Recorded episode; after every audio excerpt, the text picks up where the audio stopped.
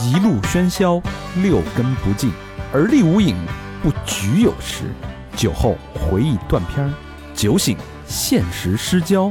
三五好友，三言两语堆起回忆的篝火，怎料越烧越旺。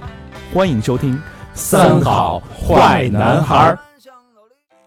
欢迎收听最新一期《三好坏男孩》，我是一直在寻找人生意义的大肠。你们好吗，朋友们？朋友们，朋友们，我是小明老师，我和平我是高璇，呃，今天啊，今天这一期节目我们是战战兢兢的录的，嗯，斗胆，哎，就是抄了这么一选题。嗯，呃，《易经》这个东西，哎呦，听着就大了啊，这个东西啊，一般的人啊不敢录，嗯，是吧？一咱般人们，是一般的吗？哎咱是咱都是二班的啊，四班吧，嗯为什么？因为这个，第一，好多人对《易经》的理解就是，你说这个《易经》，我们都知道，对吧？嗯一般都是父辈。你像我小时候第一次接触《易经》的时候，嗯是我同学他爸嗯啊，啊，在家里跟我跟我这儿盘《易经》，还拿一个龟壳，里边装着那个铜钱儿，巴拉巴拉巴拉，在那儿我哦玩那么那么专业呢，哦啊，在那儿卜卦。哦，哦烛照龟卜，毫厘不爽，对，是吧然后我就说，哎呦，这东西，你这封建迷信啊！我那会儿是一个热爱科学的好少年啊。嗯，对吧？然后后来随着这个年纪的增长，自己的这个问题越来越多，对人生的意义越来越迷惑的时候，嗯，无意间接触到了《易经》，发现嗯晚了。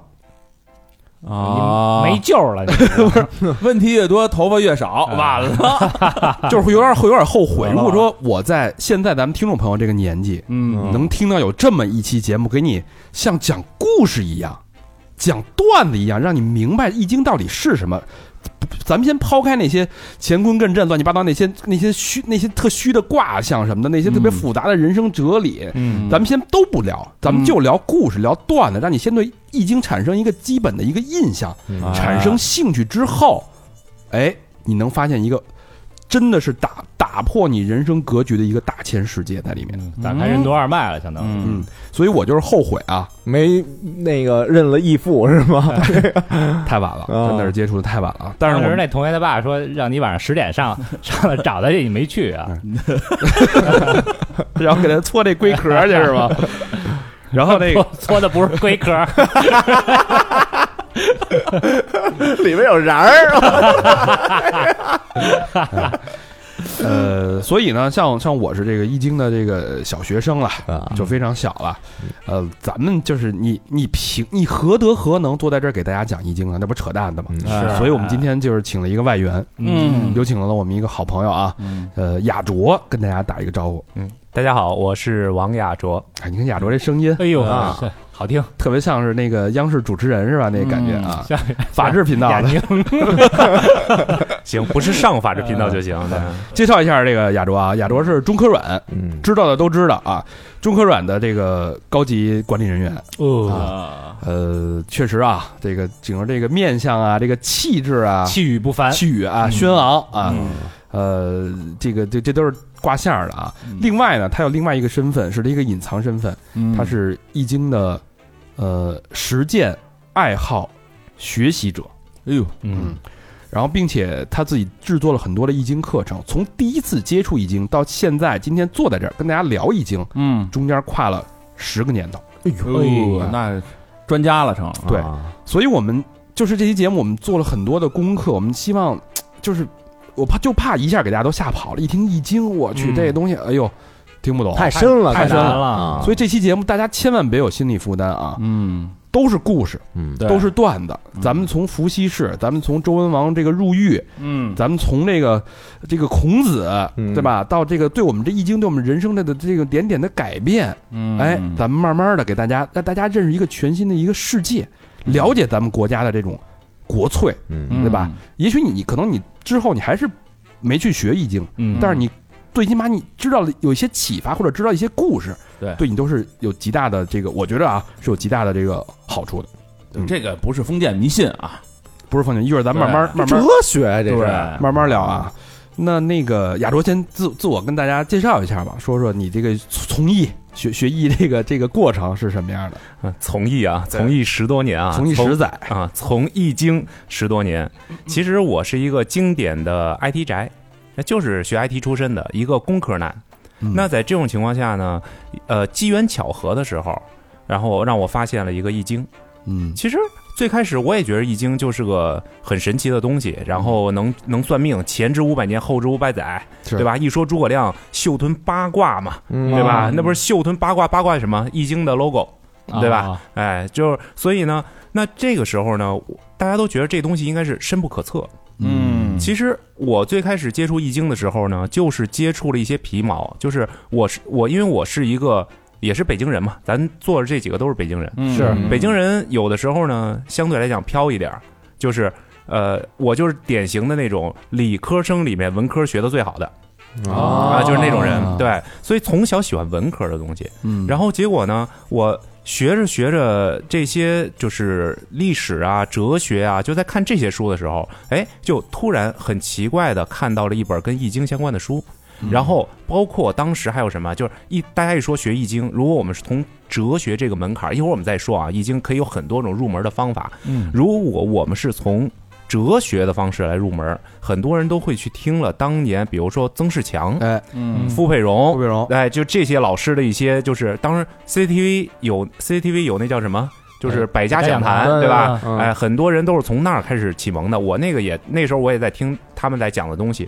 后来觉得不解渴了，哎，有意思了，开始看什么南怀瑾老师的书，嗯然后看了以后呢，又觉着哎这东西水太深了，然后就开始博览各种各样的书，嗯然后最后写了一遍，发现哎，我的看法跟大家不一样了。其实我就印象中啊，傅佩荣老师当时说了一句特有意思的话，嗯在他采访里还是在哪一段儿呃哪一本书里我忘了，他说啊，如果自己的学生在学了他的课以后不能超过他，嗯是傅佩荣老师的失败。哎，但是我现在就是，所以我也是敢斗胆学了这么点皮毛，就敢有一些自己的想法。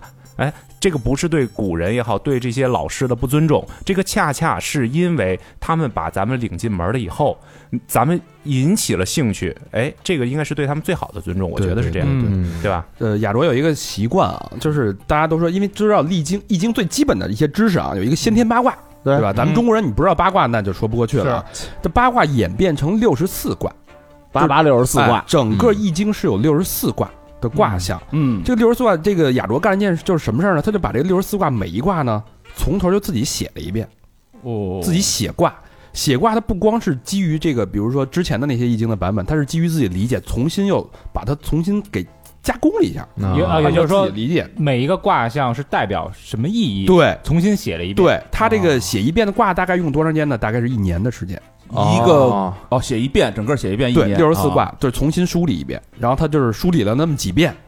对，所以他对易经吃的就是已经很透了。但是我嗯对亚洲的要求就是，我说咱们我就不敢对高管有 要求啊。嗯然后对亚洲亚洲的这个请求就是，咱们深入浅出，咱们聊故事，嗯让大家对这个事儿感兴趣。对，那个开始之前我，我觉得我个人是有私心的。我为什么要跟大家做这期节目啊？嗯因为我有三点私心。嚯，第一点，我是易经的体验者，嗯我这个惯用叫什么叫这个数字盘。我自己数字占卜，然后就是大家都知道有些那个算命先生，哦啊嗯老掐老摁掐手，掐手掐指啊指一算，嗯掐指肚，其实那就是八卦，手上就是在八卦上的。嗯啊乾坤震跟离坎兑巽，对吧？啊你就是一算，其实都写在手上，特简单。我当时学的时候，在手上一二三四五六七八画在手上，然然后我对着背，这个很快就可以背下来。嗯背了之后，我没事儿，比如我今天我这个，呃，突然间我想算一卦，给自己占一卦，算今天的运势。嗯我啪啪，我随便看几个数字，我一算，我知道大概今天是一个什么样的走 向了。今天有没有扫黄打非？哎，不是。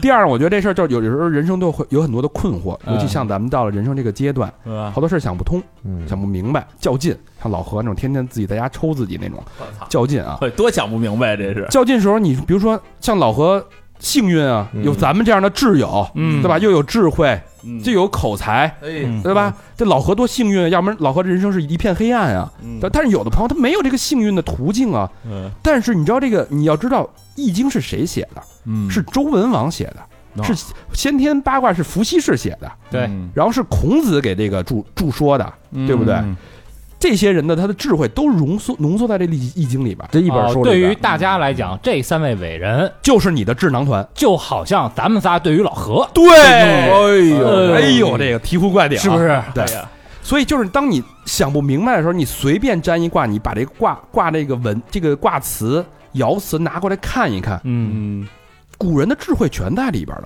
哎他想对你说的话，他一说你瞬间豁然开这朗。就化外音了，就等于嗯对呀、啊，就是孔子给你唱一段是吧？嗯周文王给你念念念念秧儿，你这一下这这个智慧，他那个智慧的高度，你想周文王是治国的呀，嗯，对吧对，就相当于现，反正亚洲我举了一个例子啊，就是说相当于现在的国家的这个君王，嗯在你面前耳提面命跟你说这件事儿，你应该这么办，你是不是换个思路，你这么想一想？哎嗯，呦，其实这个道理我特别受用，所以我这期节目我必须得做，即使再难做也得做。嗯第三呢，就是他会了解了解真正的中国哲学到底是什么，嗯中国的哲学色，这是咱们根儿上的东西。易易经是十三经之首啊，嗯，对吧？你不学易经，不学易，对吧？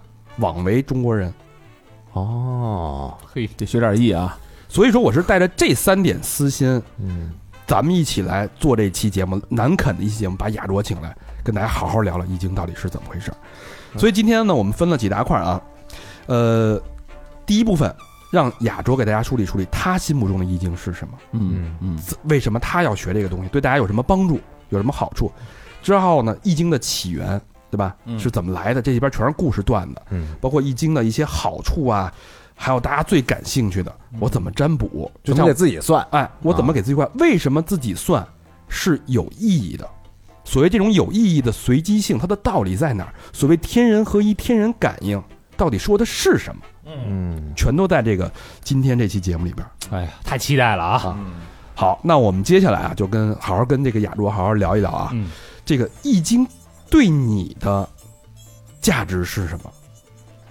易经哇，上来抛这么大一题目，你也不怕我一个板砖把我拍晕过去了不可能， 啊？ 没价值，这这 也说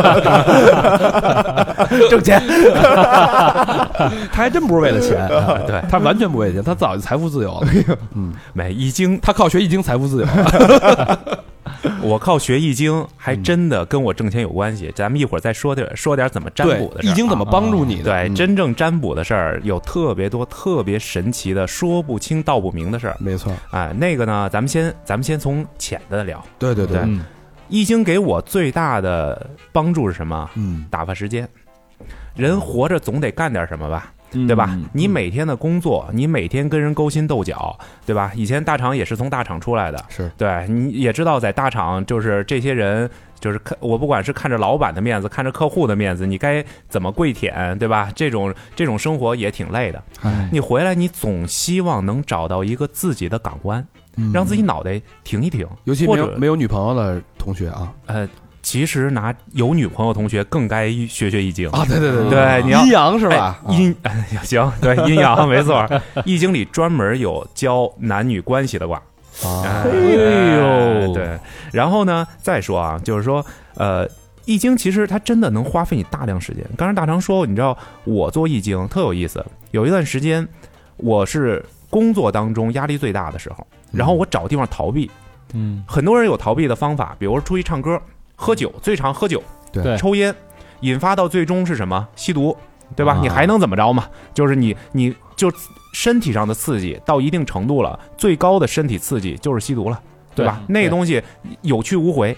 那有的人什么压力太大，赌博，嗯对吧？啊因为我现在也在学心理学，其实这些都能归结到心理学上的某一个心理的结构。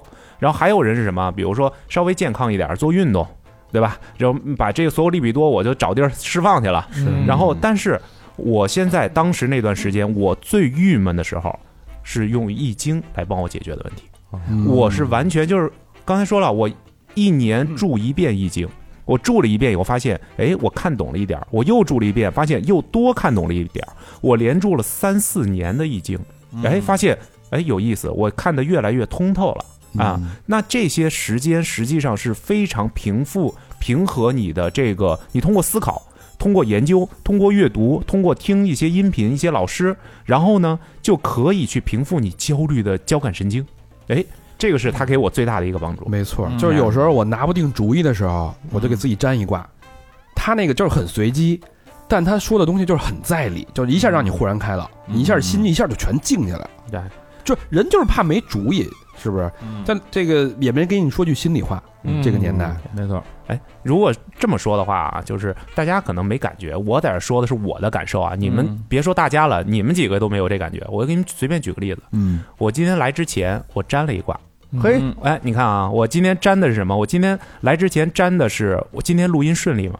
嗯哎，啊很简单吧，啊对吧？就这么一个，他给我粘回来的结果是什么呢？本卦叫风地官，支卦叫水雷鳟。嗯，这个一会儿再咱们再解释啊。那个《对大易家经》里的大家不用不用啊不用去纠结这个事儿啊，啊，对对对，啊就《易经》里面这种咬文嚼字，怎么是五千年前的东西呢？咬文嚼字东西太多了。嗯就是我现在的状态是风地官，官是什么？官简单讲就是个牌楼。北京人知道什么叫牌楼？嗯牌坊嗯牌楼，牌坊对吧？大石烂儿那个是牌楼，牌楼是干嘛用的？你们知道牌楼干嘛用啊？让人看的，就是个标志，它嗯没有任何本质的功能，它就是让人看我这是大石烂儿，对吧？对嗯就是那个让大家知道这儿是一个商业区，哎，这个就是叫牌楼。是那我沾到的现在的这个状态状态状态就叫做官，就是现在是一牌楼。嗯这什么意思呢？其实它里头说的是官的上九，叫观其生，君子无咎。先说一下译文啊，就是白话。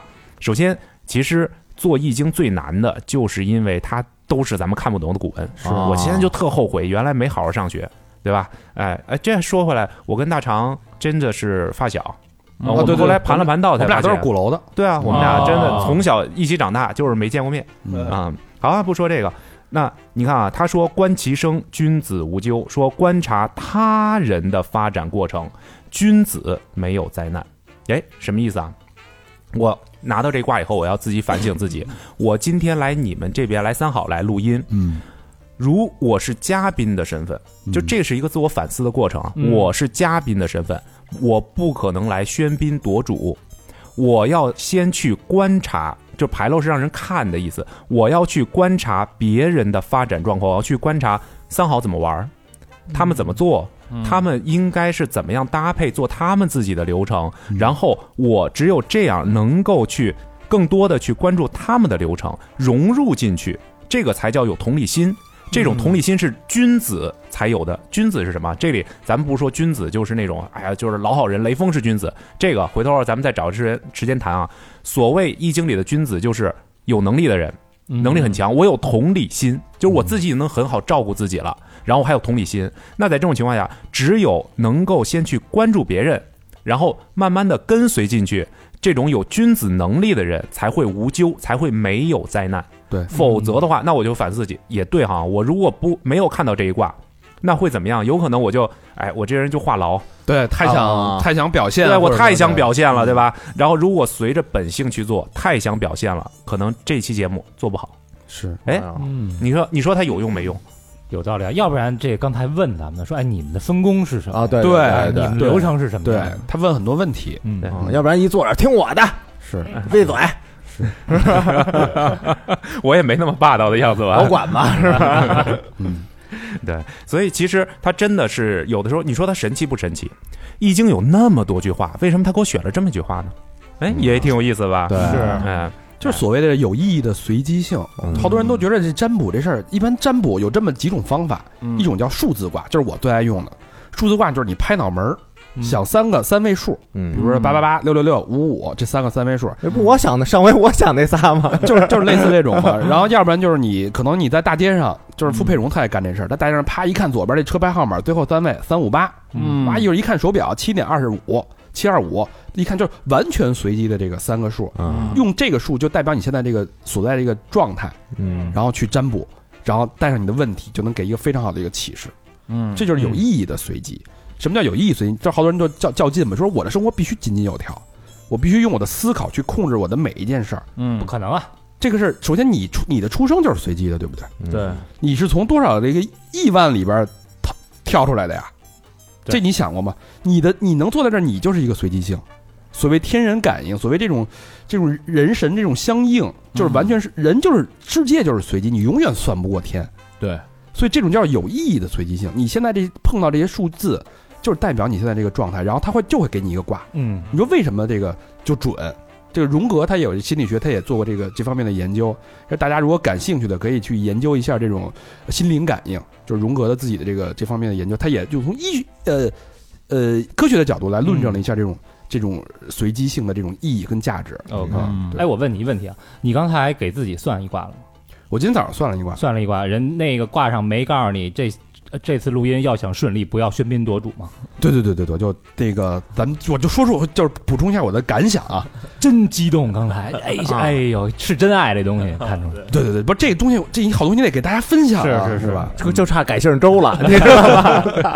但是咱们今天的主角儿嗯，对对，对说回来说回来啊，呃主角还是易经，呃，易经这东西真的是，只要你上瘾了，嗯，就是大肠这状态。是吧？如果我要不沾这卦，可能我也这状态。啊，我们俩没准狗咬狗，不定咬出什么 呢， 对吧？是是是是，我今天就没沾录音这个状态，是？吧？哎，来来，咱说话说回来啊，开始讲故事啊，先从这个八卦到底是什么？所谓先天八卦是打哪儿来的？啊哎，老亚洲听这八卦八卦的，哎，咱们都知道，但都认识，但不知道它哪儿来的。嗯哎，亚卓给大家讲讲这八卦的故事。网上来的，所有八卦不都网上传的吗？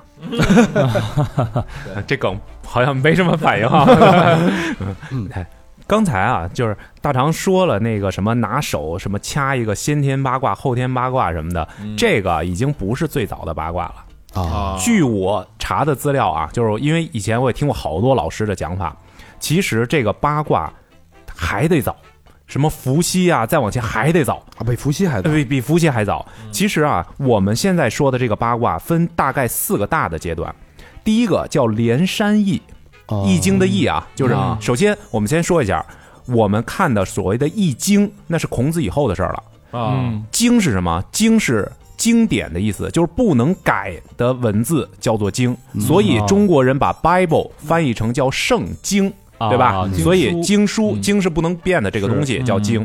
所以原来这东西就叫易，易就是上面一个日，底下一个月，就是什么？就是变化。每天早上太阳出来，太阳月亮没了，啊月亮再出来，太阳没了，它就是个变化。对吧？当然，这里有很多就是讲义啊，它有很多的这个义，有很多种更深的什么不义啊、变义，咱们不说这个。啊是嗯但实际上，这就是说，易其实原来就是一个，就是咱们叫它一套表记符号，其实就是我们看到那个，就是小三根小棍儿，然后码起来的那个东西，那一套符号就叫易。嗯最早的人类现在还能知道的易叫连山易，嗯，然后呢，慢慢发展成叫归藏易，然后才是我们知道的先天八卦，然后才是后天八卦。哦哎，是这样的一个过程。所以呢，这个真正现在我们看到的先天八卦和后天八卦，其实是我们现在有文字记载的。对，再往前这两个易，易长得什么样，它怎么画的，它的顺序是什么，都没有人知道了。失传了，失传了。但是知道的是什么呢？知道的是连山易的第一卦。你你看，我们现在先天八卦第一卦是乾嘛，乾咱们大家都知道乾。嗯然后呢，那个就是，而最早的这个连山易的第一卦是山，是山，就是艮卦。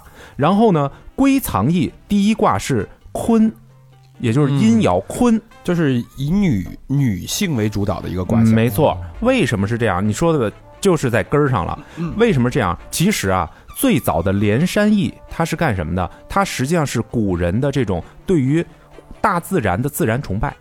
就是你想嗯啊，它为什么是以山为开始？那时候的人其实比猴儿没强多少。嗯当时所有的这个我们的祖先叫智人嘛，慢慢发展成现在人类。那个时候他们最开始的崇拜，崇拜什么？大山。对，就是很多人崇拜大山，所以呃连山易是以山为开始的。而归藏易后头到什么？到母系社会了。嗯，母系社会的时候是什么？是以生殖崇拜为基础的，嗯那就是谁能生孩子，谁能生出劳动力来，谁最牛啊？是嗯对吧？那我这个部落人最多，我们的生育能力强，所以我们是崇拜女性，所以它是以坤为这个宅呃为第一卦的。然后再往下，先天八卦，先天八卦是个什么玩意儿？先天八卦它是以乾为第一个，乾是什么？乾是天啊。嗯哦啊，然后，那你再看一看啊，上面是天，然后对应的下面是什么？坤是地，地嗯对然后两边是什么？两边一东一西是水火，嗯，然后实际上水火是什么？一个太阳，一个月亮月。亮啊，所以呢，它的东边，因为中国人画地图跟美国人不一样，跟外国人，外国人是上北下南，咱是对吧？反咱着们的现在习惯，咱们是反着的，嗯咱们是上南下北，对吧？嗯所以那这个卦就变成什么呢？上面是天，底下是地，东边是太阳是火，西边是月亮是水，嗯这是个什么？这是个天象图。为什么会有个天象图啊？就是那个时候人类就开始出去狩猎，出去迁徙。那个时候人没有房子，没有什么，他都逐水草而居。那我要像，就是当时我印象中我看过一本书，就说人类实际上是最适合长跑的一个动物。嗯，对，哦不像豹子，你看啊，豹子它是适合短跑的动物，而人适合的是长跑。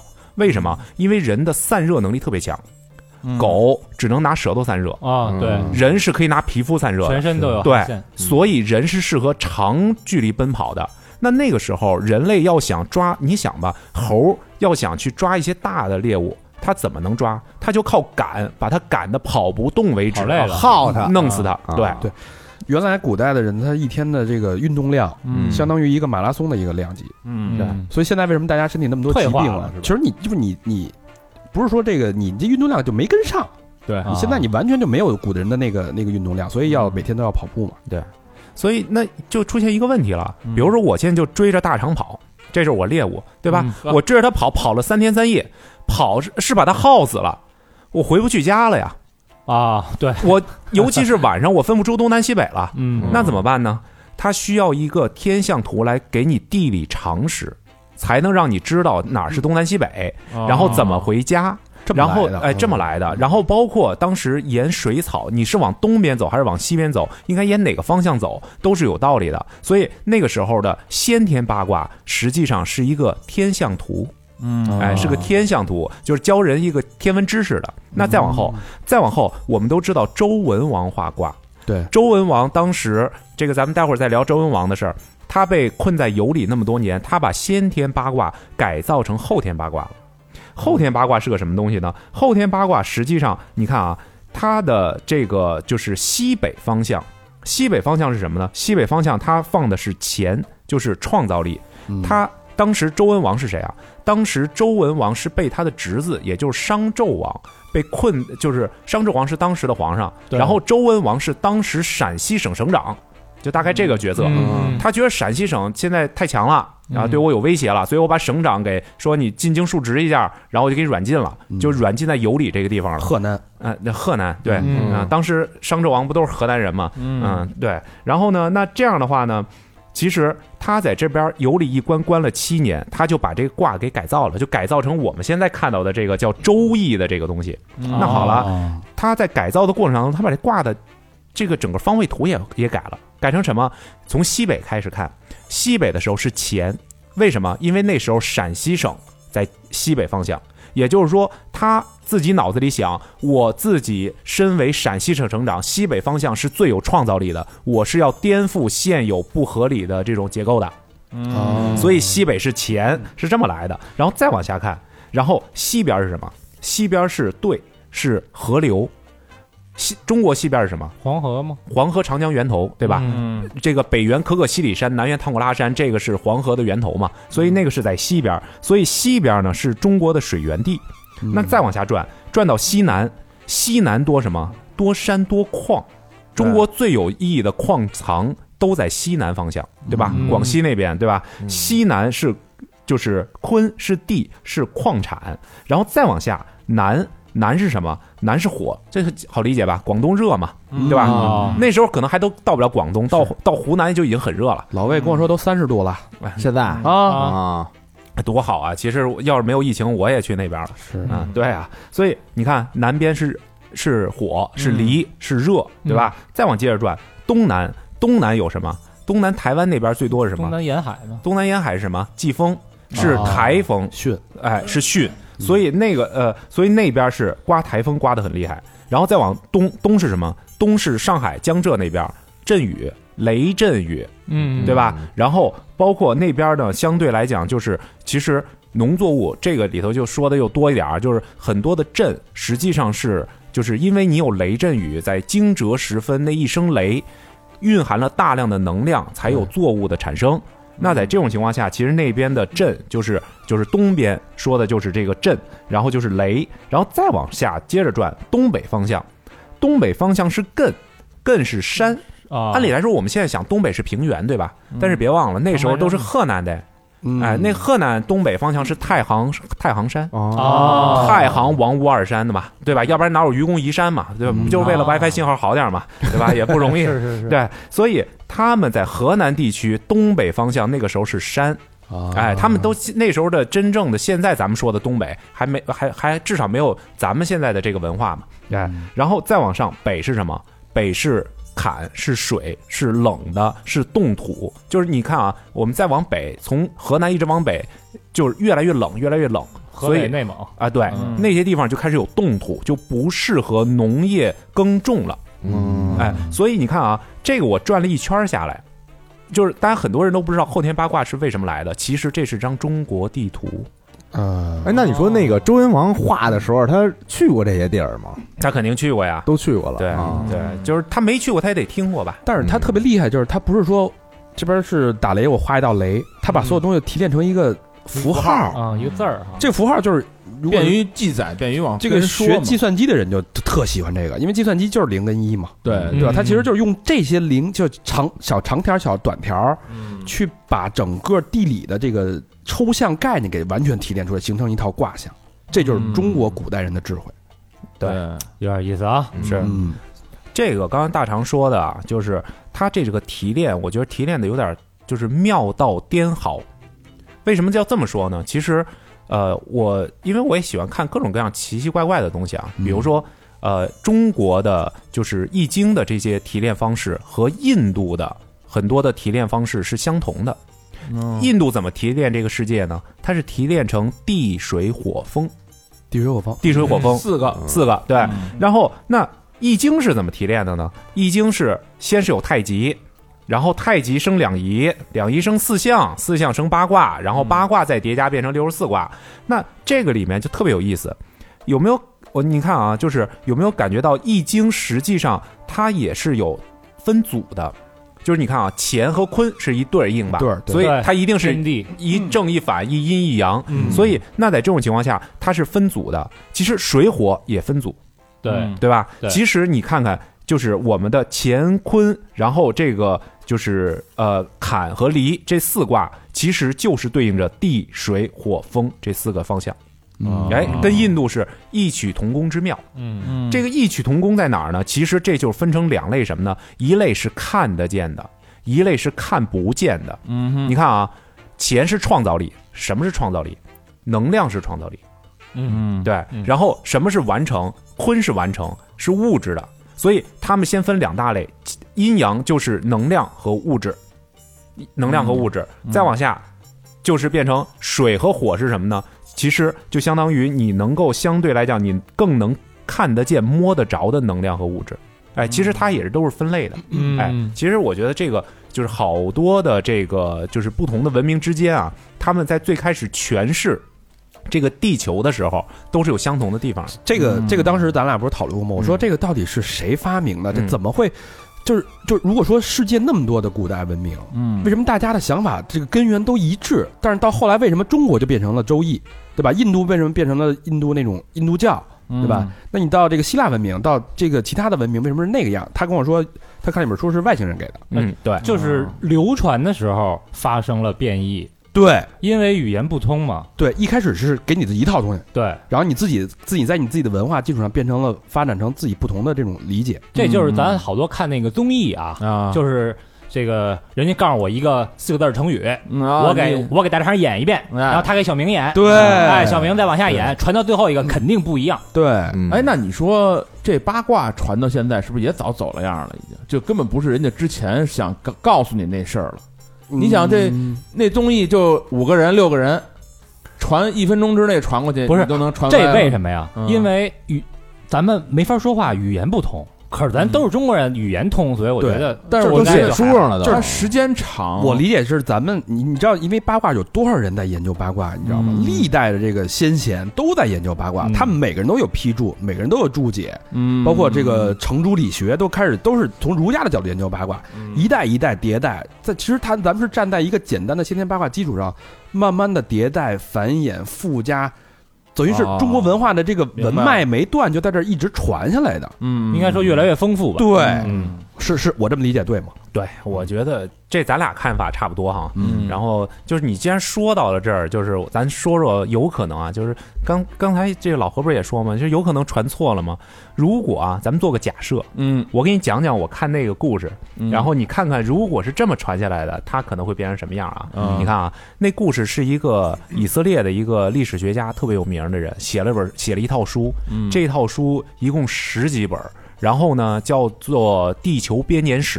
嗯哦啊、十几本书，我到现在没啃完呢，我啃到最后我都快啃嗯疯了，我太晦涩了。它是什么？它是把当年美索不达米亚文明的楔形文字给破译了，嗯破译之后拿着这些东西全部重新去把地球的历史按照美索不达米亚文明的记载重新诠释了一遍。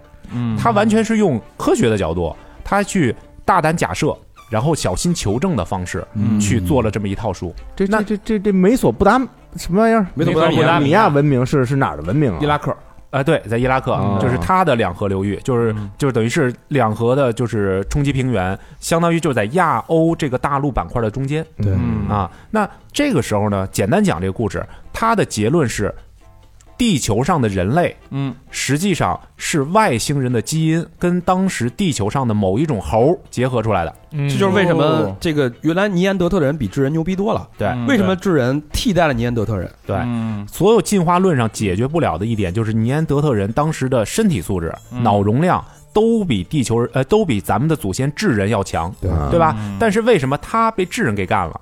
哎，那这个书里头最后我、巨长一本书推论啊，一本书推论的结果就是，当时有一个外星星呃外星人来地球殖民，来地球挖嗯矿。对那具体挖什么矿咱们不知道。那来地球挖矿的时候，他们原来自己的人挖矿嫌累，然后就开始兵变了。嗯于是他们就把基因改造，他们发现地球上智人跟他们基因最类似，所以呢就把他们的基因注入到了智人里面，然后改造出来现在的人类，嗯然后替他们挖矿，啊，替他们挖矿，没错。然后当时，呃，因为一些各种各样的原因，比如说大洪水是为什么呀？就是有可能是他们知道大洪水来了，所以呢，他们就先撤了。哎，然后这这就类似于这样，就是很多推论里头就看着脑洞巨大无比。然后，那在这种情况下，人类就是当时的那些猴，所以呢，那这个时候，哎，咱们就说回到就是《易经》是个什么东西了？有没有这么一种可能？嗯当时的那个外星人，他们实际上已经有比较高的文明和智慧了。你想，他能够宇宙间穿梭了，对，那在这种情况下，他来到地球的时候，他想跟这些猴沟通，猴只能叽叽嘎嘎的说。那在这种情况下，我要先教你识字，教你道理。我怎么教你呢？我就是摆小棍儿画图呗。哎先拿符号，先拿符号啊，没错。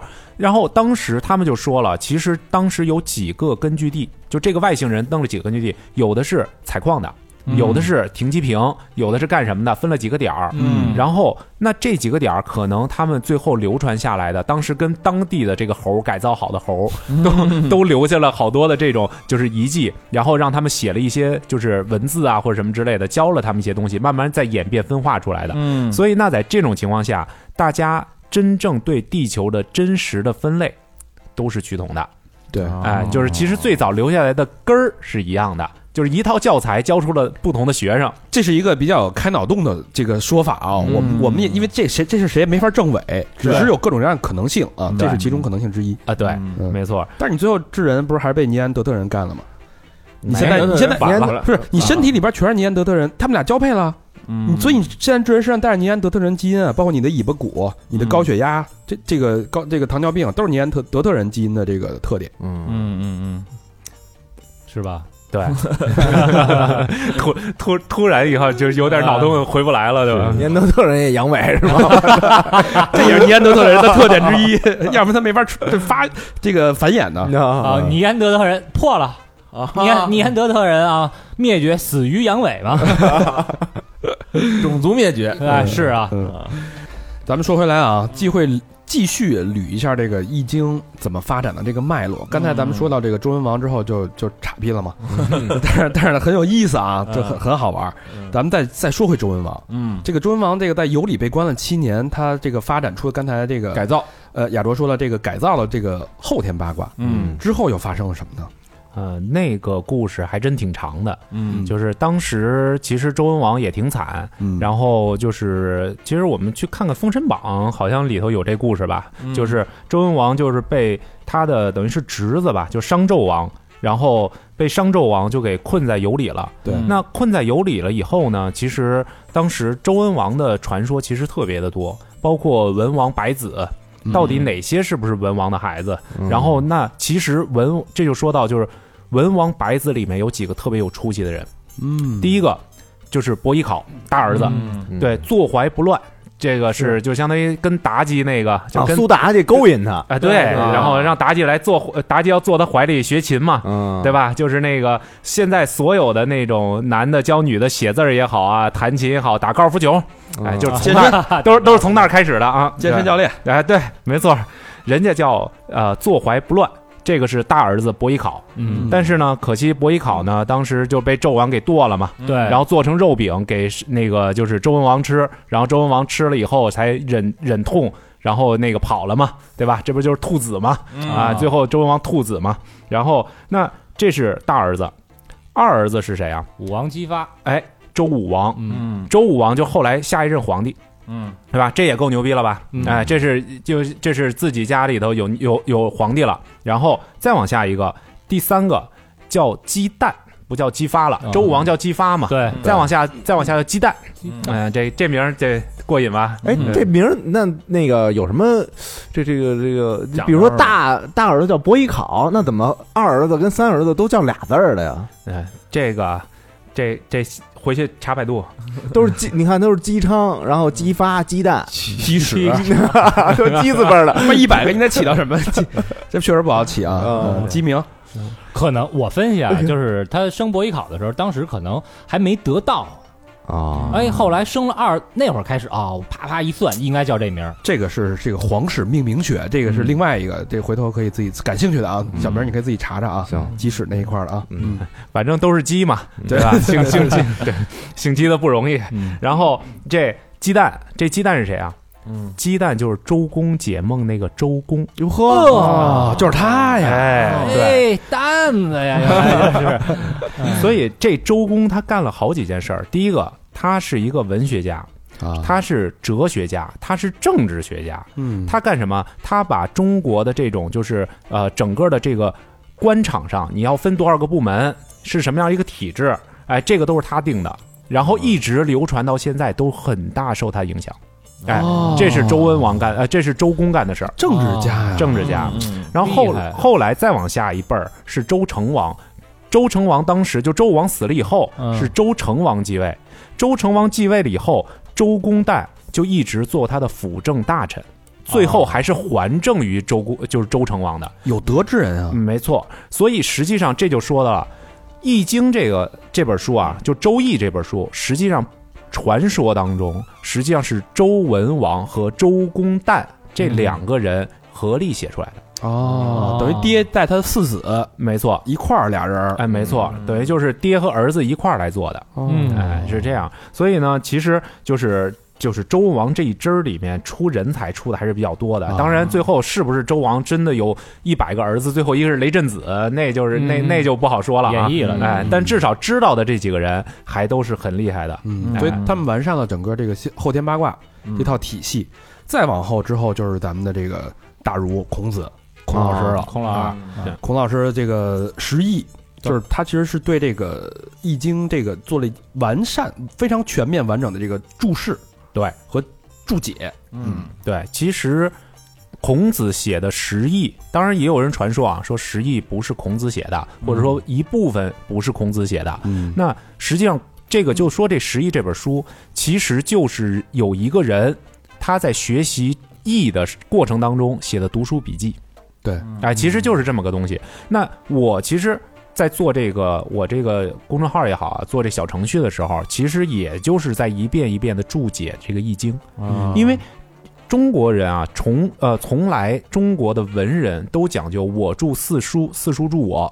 就是我先去写啊，这是什么意思？我先把它读明白了，然后再从里面抽出来一些像语录一样的，我拿出这些东西去打击别人。嗯哎，这叫呃，就是四叔助我，就是四叔帮着我去打别人，对吧？嗯哎，就大概是这样的一个情况。所以实际上，当时我们去看《十义》这本书，这也就说到了为什么《周易》那么难学的其中一个原因啊。嗯，为什么说这样呢？就是中国后来的文人学《周易》的太多了，嗯每个人不都得瞎抖机灵儿去写一写吗？嗯对吧？写完了以后，那你说写的好还是不好，参差不齐。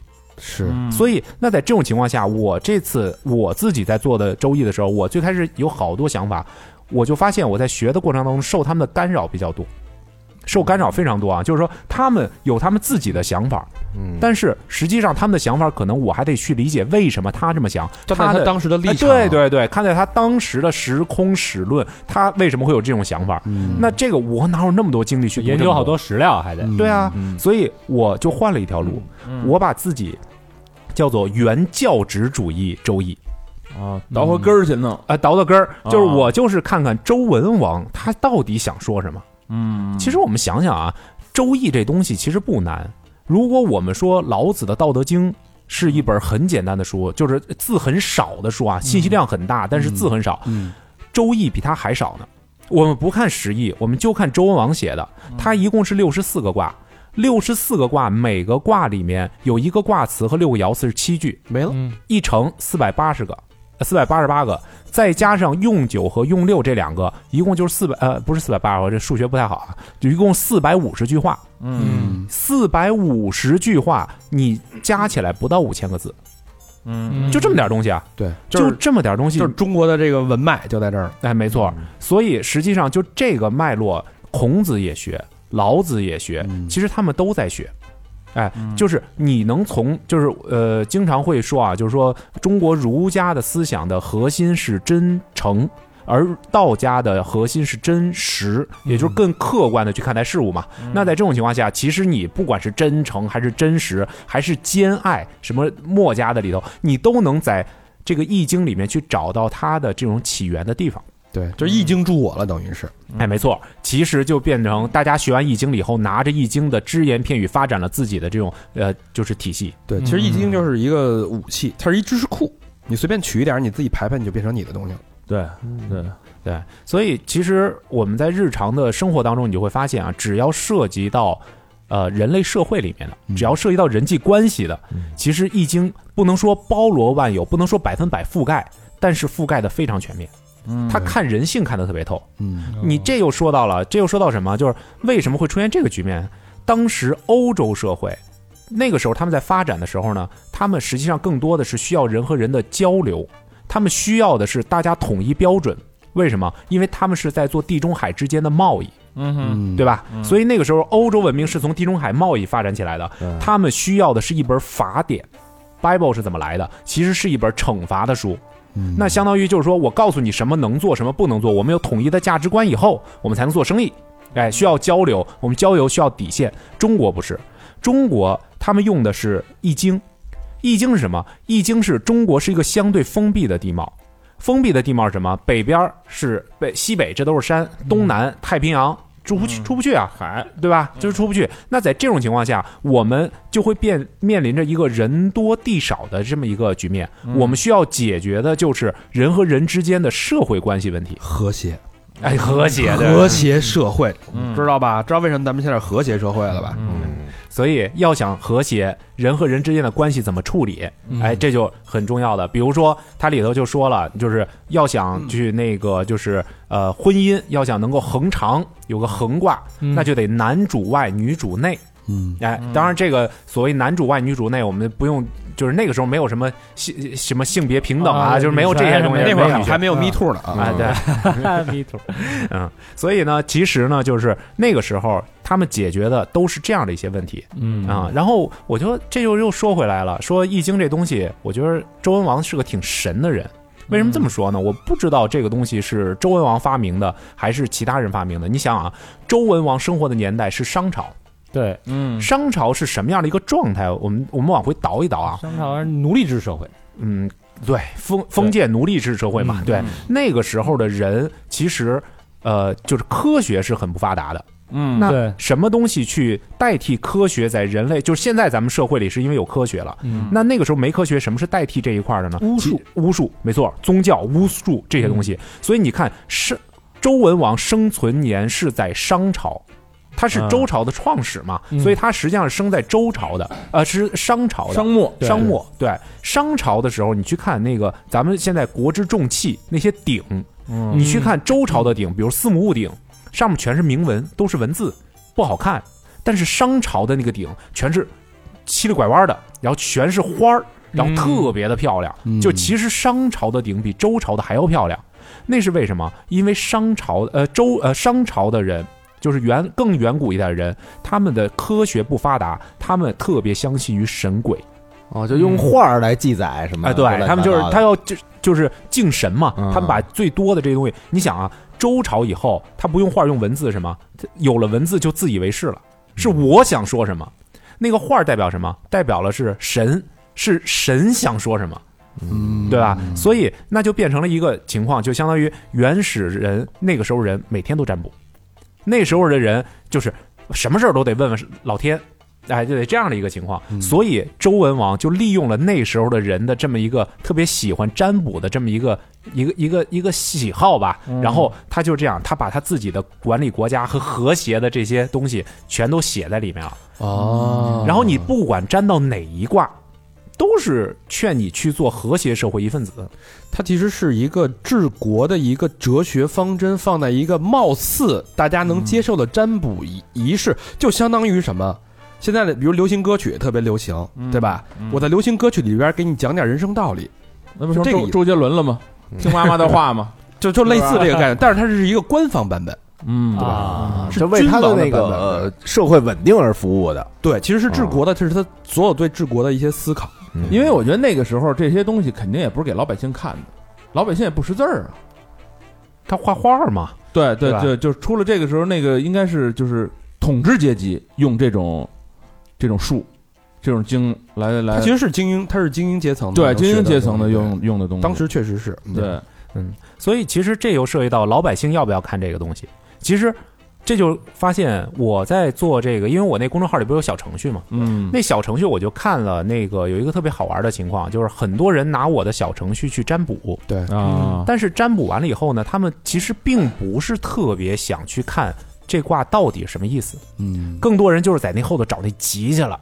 哎，就是一沾，我今天出门能不能捡钱包？然后急，哎，我赶快出门，就是大概这个意思。嗯他就想一个级、中级、上级、啊，对对对对对，下胸，下 胸那是下垂啊 那个亚卓那个公众号叫“学究笔道”啊大对家可以关注一下。啊学嗯是学习的学，究是斑斑鸠鸠的鸠，斑鸠，哎对，嗯比比是什么？比就是较的比，呃，不是比较的比，嗯学究是。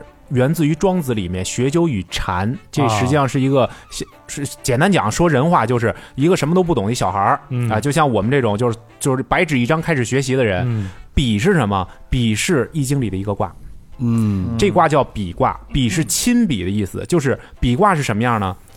呃，上面有上面九五的位置上是一个阳爻，然后其他全是阴爻。就是有一个很牛逼的人，就是毛主席站在上面，我们跟着毛主席走，嗯嗯哎，这个就啊哦叫亲比。有一个很牛的人在上位上，我们跟着走，也就是就是去跟着的意思。跟着什么道？道是什么？中国一般讲道，就是就是最看不见摸不着、最高级的那个东西，就叫道啊。哎，就是这样，所以叫学他究这嗯他这名儿啊，这解释起来能解释半天。哎很谦虚啊，但是啊，我觉得他，我就说你这名儿有点太不好记，是嗯吧？学究笔，你不如叫我爱易经，是 吧？你上面 大家一我搜我爱我 家，对，可以。那我现在叫我，那我不叫我爱我家，我叫我叫练艺，行吗？后边再加一 P， 所以其实我就发现啊，好多人他就是拿着这个就去找那吉去了。嗯啊，但实际上，真的，我觉得如果大家有兴趣啊，就坐下来好好的去看一个卦就当本书看。啊，就当本书看。哎，我有一个问题啊，就是每个时代的人研究易经，它跟这个时代是有关系的。对吧？对就比如说是你在一个战乱的年代，或者国家动荡的年代，嗯，或者这个国家现在兴佛的年代，或者兴道的年代，你在大文化的影响下，你分析这个注解这个易经，嗯你肯定是得到的东西不一样的嘛，肯定的呀。对吧？所以就就你这就是现在这个，你有什么就是你觉得跟他们就特别不一样的地方？然后就是特别不一样的。对对对，就是就我恨不得就跟那个周文王似的，你给他反一反那种的。我我我有小程序啊，对哦吧？这这是最不一样的地 方，你发现了吗？高科技是吧对高科技啊，这互联网的互联网时代，原来因为就从占卜来说啊，嗯原来古代占卜是拿那个龟壳里边放点那个铜钱儿，嗯啊一下摇，然后要么就用试草，嗯试草是一种是什么是什么植物啊？试草呢，就是当时在河南地区产的一种芦苇，你啊就想芦苇，对然后它是很细的这种小草，每两厘米上就有一小节儿，而且呢，哦这草草长得特别直，嗯你就理解是五十根儿特别细的筷子，啊哦特别细那的小筷子，对吧？就是你爱我，你不爱我，你爱我，你爱，就是一一哎点一点对往外对摘，对啊没错，这个试草算特费劲，哎，试草算特别费劲，所以试草是什么呢？试草是其实就是原来没有计算机的年代，我能够通过手工的方式去找随机数。哦其实它目的只有一个，就是要完全的随机，对哦，那就是说演变到现在就变成那个数字卦，它就变成小程序了。对啊它已经不是数字卦，数字卦是我偷懒儿的一个卦，但是它已经把这变成小程序，你一摁就出来了。对，哦现在我的这小程序特有意思，我当时就在想，我说这东西我随便取个随机数不就完了吗？嗯后来发现我做了好多实验啊，我我就是学计算机出身的嘛，我做了好多实验。你随便取随机数，它不够均匀，它的分布不均匀。嗯哎，这我给你给你讲数学问题啊，就是嗯这是分布问题、概率学问题，它分布不均匀。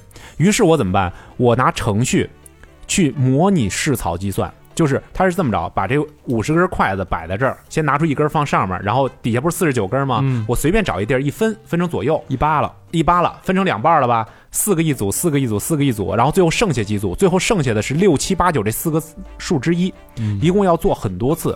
那这种情况下，好，我就拿程序，我拿你的随机数，然后每次都帮你随机一下，每次帮你随机一下，然后最后算出来了，结果就变成我现在的这个结结果，就是说它的分布，就是它的结果分布是跟易经的结果分布一模一样的，而且你跟试草粘出来的这种效果是完全一样的。嗯哎，特别有意思。嗯，哎，虽然没听懂，但是嗯 啊 感觉很高级，挺深的，嗯就是他用这个高现在的科技，包括数学这个模拟算法，模拟了这种随机的可能性。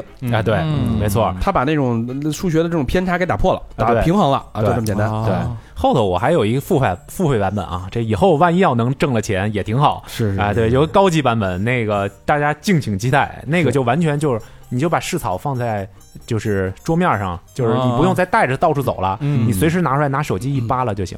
嗯，哎，是我理解是不是就跟微信里边那掷骰子那个似的？对对对对对对对对，嗯没错，就就是是就就是是这骰意子思一摁，是不哎是？没错，对对对对是这大意冒思。险，你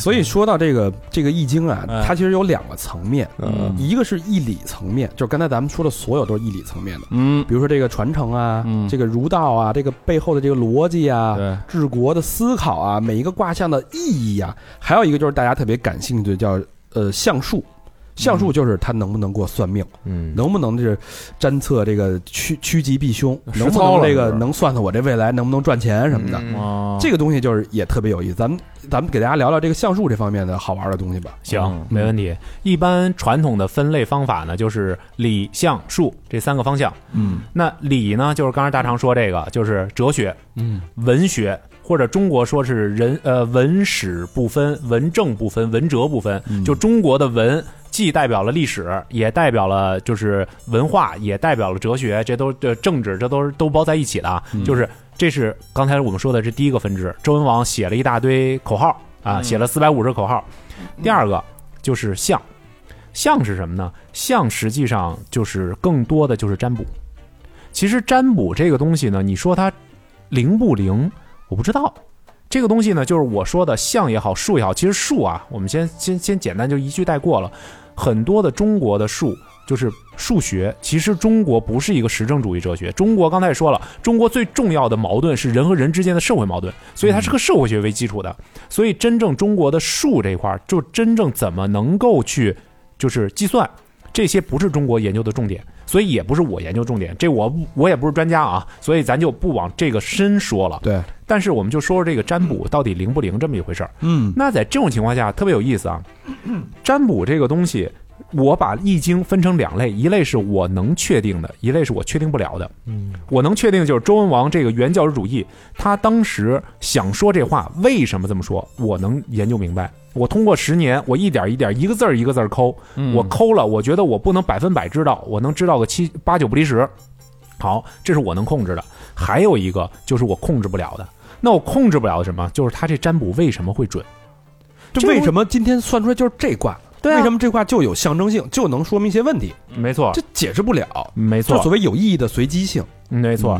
就像刚才我们说到荣格心理学，其实从实用呃就是实践的这个角度，就实证主义哲学的角度，我们都证明了，科学已经证明了人是有心电感应的。对，所以我就一直在想这么一件事儿，有没有这样一种可能，就是我们在每次扒拉那个市草的时候，我们在摇那个金钱的时候，它其实我们自己的能量场是跟这个市草是有一个交集的，嗯是会影响它的，只不过我们不知道这个影响怎么出现的。啊，就是什么使多大劲儿啊，什么肯对肯往定哪会儿有扒拉影，响嗯，所以，如果要是说这个是有科学根据的，我们现在只是我们现在找不到这个科学根据在哪儿，那我们就先姑且就当它是一个存在即合理吧，嗯就这样的一个情况。所以你看啊，中国有好多的这种，比如说当年说的袁天罡、李淳风的这种推背图，推背图嗯哎，对吧？然后你说这种好多的这个以前说我们要前知五百年，后知五百载，就这些东西怎么算出来的？其实这里面呢，你说有没有科学根据？有很多可能是能量相关的，我们不知道的。嗯但是也不得不说，就说回到心理学了。啊，就是心理学上就会考虑，就是说所有的占卜它的底层逻辑是什么？就是心理学上去解释占卜这件事儿，因为不光是易经可以占卜吧，它很多都可以占卜。我扔鞋这也是一种占卜，对吗？拿个钢镚儿，啊，对，嗯就是它都是占卜的一种模式。占卜的底层逻辑，从心理学上叫模糊表述加定向联想。什么概念？所有的占卜绝对不会跟你说，你今天十点出门往左十步，低头捡钱包。一块嗯五。 太细致了，但但但这个模糊表述、嗯定向联想，对，啊他就借助了你人的这个大脑的思维方式，就我先给你一个大概的方式，就跟《红楼梦》里说的每个人的判词，我早早的就给你写在那儿了。但你还是想不明白。你就是不明白，对哎对吧？宝玉看了，当然是宝玉也傻了，对吧？啊、就是什么贾雨村什么的，嗯模对贾雨模村模糊表述什么来着？定向联想啊，对定向联那想。个我我觉得这个词儿不就是忽悠 吗？不是，你看所有占卜学，无论是星座，无论是塔罗牌，无论是咱们就大家喜欢那些占卜的方式，它其实都是模糊表述加呃对定向联想。就有时候这句话你放在哪儿都对，就是小明说那嘛，孤独一只嘛，对对对对，模头糊人表三述结义，孤独一只孤独一只，嗯啊，对吧？没错，所以这样的话，就是你看我刚才就是过来的时候，我说这个卦，嗯我说我占到了一个官卦，哎，这个官卦呢，实际上就是呃，我我现在就联想了，我我到这儿了以后，然后你们有自己的流程，怎么怎么怎么样，对吧？我就定向往这儿联想。那比如我换一个角度，我刚进了一个公司，嗯哎，我新，比如说啊，我一个新员工，我一粘，我也粘到了一个官卦，那我会想什么呢？哦，那个我是刚来的一个人，他欢迎光临，以观后效。官卦是两个卦，就是它就是它对应着啊，一个是官，一个是临。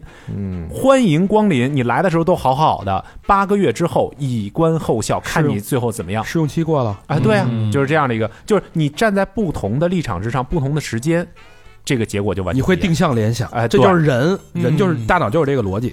这是大脑回路嘛？大脑就这种思维方式。去发廊去弄一观卦，所所以有时候你我就我就琢磨这事儿啊，你说六十四卦其实就是六十四个看待世界的角度，完了排列组合去，嗯，你随机和心态，你随机碰到哪个，你就会定向联想你自己现在的人生际遇跟你的状态，嗯用那个角度去提点你一下，你可能就豁然开朗，嗯就给给你指了一方向，然后对你就奔那边找去吧。仙人指路嘛。那就是嗯如果和你本身想的不一样，嗯哎，你可能会有一提醒。哎，想如的果不一样。哎，跟你本身想的就一样，你会嗯增加信心。我觉得高老师有悟性，嗯没他他，你看他问的这些问题啊，嗯都是有带着悟性问的，嗯他会这种辩证的去看。嗯没错，就这个高老师说这个，我还真没想到，以前没怎么研究过易经是吗？他们从来没研究过。对嗯啊，就是这个，实际上就是《易经》里面，就是我们天天喜欢占卦的人啊，嗯就是你刚刚说的这个，就是特别好的一个心理的一个状态。嗯，就是如果我占到了急了，嗯哎，给我增加信心了；嗯我占到凶了，我要去好好的思考了，我要我要小心点儿了，嗯要让我多多提防一点儿。其实这个就是真正就是在用《易经》的时候一个特别好的一个状态。啊，哎，这个好多人啊，就是你看，我刚才说，我说绝大部分人拿小程序看的就是那个，哎，急不急？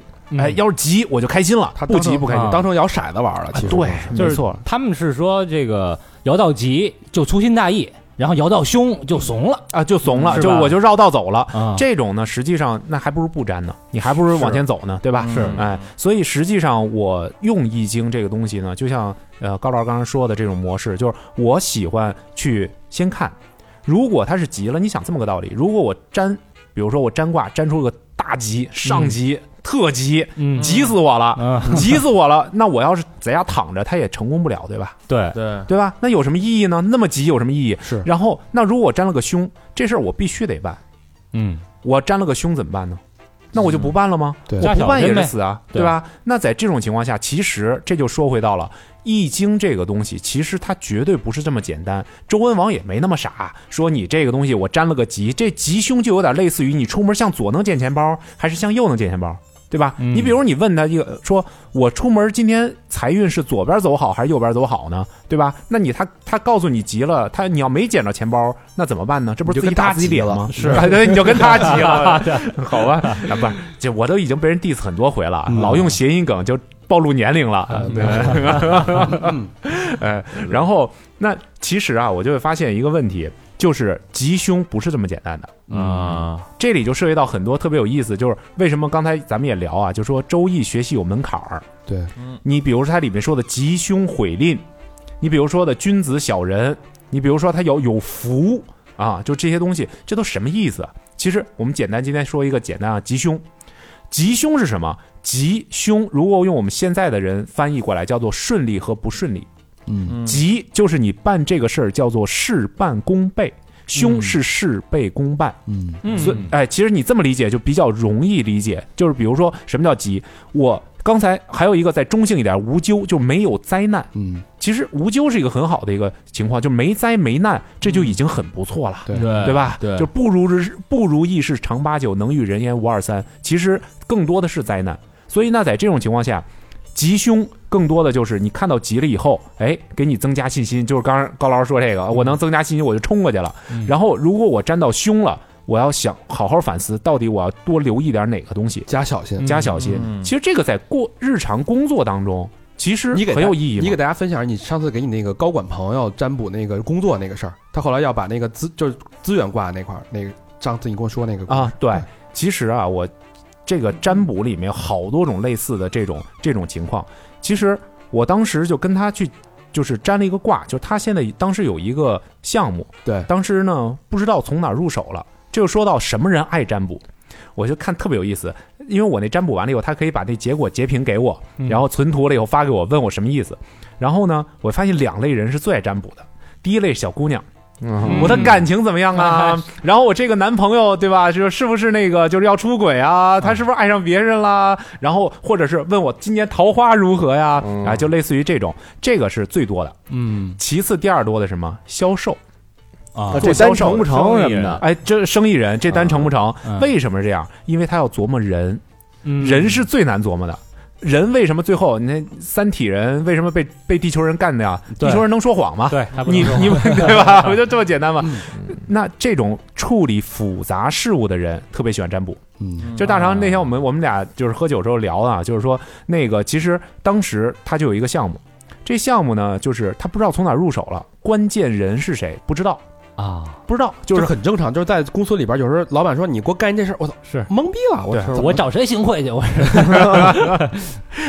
然后我当时给他呃占了一卦叫水天虚，就是需要有就是外就是英语谓语需要外部有资源，就是有资源大家要抢的这么一个概念。嗯，那这个时候啊，他就在想，哎，就给了一个由头啊，然后他也开始定向联想了就，顺着这个开始哎，琢就磨，开始琢磨了。啊对，然后他好，那谁是给资源的？老板给资源这事儿。好，嗯老板怎么给资源？我怎么说服老板给资源？然后我让说服老板怎么让这资源给到我？然后嗯哎，就顺着这个一路就下去了。然后好，他按照这个方法也就把这事儿办成了。嗯，哎，其实你说啊，他有没有其他的解决方法？肯定也有。嗯，能不能办成也有可能。他给了他指了一条路，然后他用了这条路，自己想，他就是你当你手足无措的时候，你其实就自己手足无措吧，那你自己干脆你就随机选一个方法，然后去想。其实方法是他自己想出来的，嗯对吧？然后干也是他自己干的。周文王就给他指了条瞎路，他就拿了这个瞎马就往前骑，哎，嗯就过去了，对吧？你说就就就是这样，对你说他有什么道理？他也没道理嗯。但你说他没道理，但他解决问题又有道理，对，帮你捋清思路。所以其实它最适合的就是去捋清人和人之间的关系。你包括感情也是一样，其实很多人他在感情的时候，他不知道怎么样去同理心，他不知道怎么样去就是站在对方的角度考虑。所以《易经》是什么？这咱们就又收回到这就这你看这我就说嘛，就是只要一《易经》上瘾，这个话是挺不住的。是是啊，对，真是这样。咱们就说，《易经》其实是个什么样的结构？咱说点干货。好，哎，《易经》实际上就刚才刚才谁说的？你大肠说的，就是《易经》其实是六十四个场景，嗯嗯没，错，就是这样。其实啊，原来很多的这种，就是我们去看，就是刚才也提到，就是后人注解《易经》太多了，嗯他们会对我们大家有干扰。就是很多人他理解《易经》不一样，但是你回到周文王这个角度，其实周文王这个角度，它不是四百五十句语录，它是六十四个场景，嗯每个场景里有六个小的角度去看待一个事物。对比如说我举个例子啊，我举个例子，咱们都特别熟是什么？比如说看《天龙八部》，《天龙八部》，嗯，飞龙在天，亢龙有悔，对吧？潜龙勿用，哎，对，就是这些是哪儿来的？这些其实就易经的卦爻辞。哦，他这个招儿就是哎挂腰对词，没错，这招儿就是从卦爻辞偷过来的。咱们给大家这个盘一下啊，举一卦，举个例子，咱们把乾卦给大家讲讲。啊，对，咱就说说这乾卦，我看看，就是咱们分析一下，如果我不去按结构去拆分乾卦和用结构有什么区别？如果我们就随便拎出来一个啊，乾卦乾，如果说我这里头有一个叫做初九，初九叫潜龙勿用勿用，嗯，哎，就是刚刚出现的龙，你不要有所作为。如果嗯我沾到这卦了以后，如果我你看，举个举个简单例子，比如我是一个公司的 CEO，嗯，公司的 CEO，我要沾到一个潜龙勿用，我自己怎么想啊？我都已经是老板了，我为什么爱还干是嘛干嘛？对我干嘛还潜龙呢？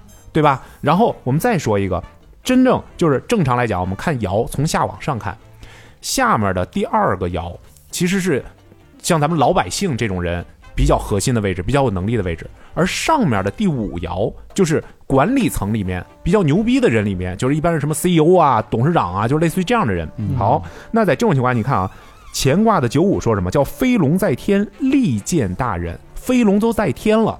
我都当老板了，我为什么适于看到大人？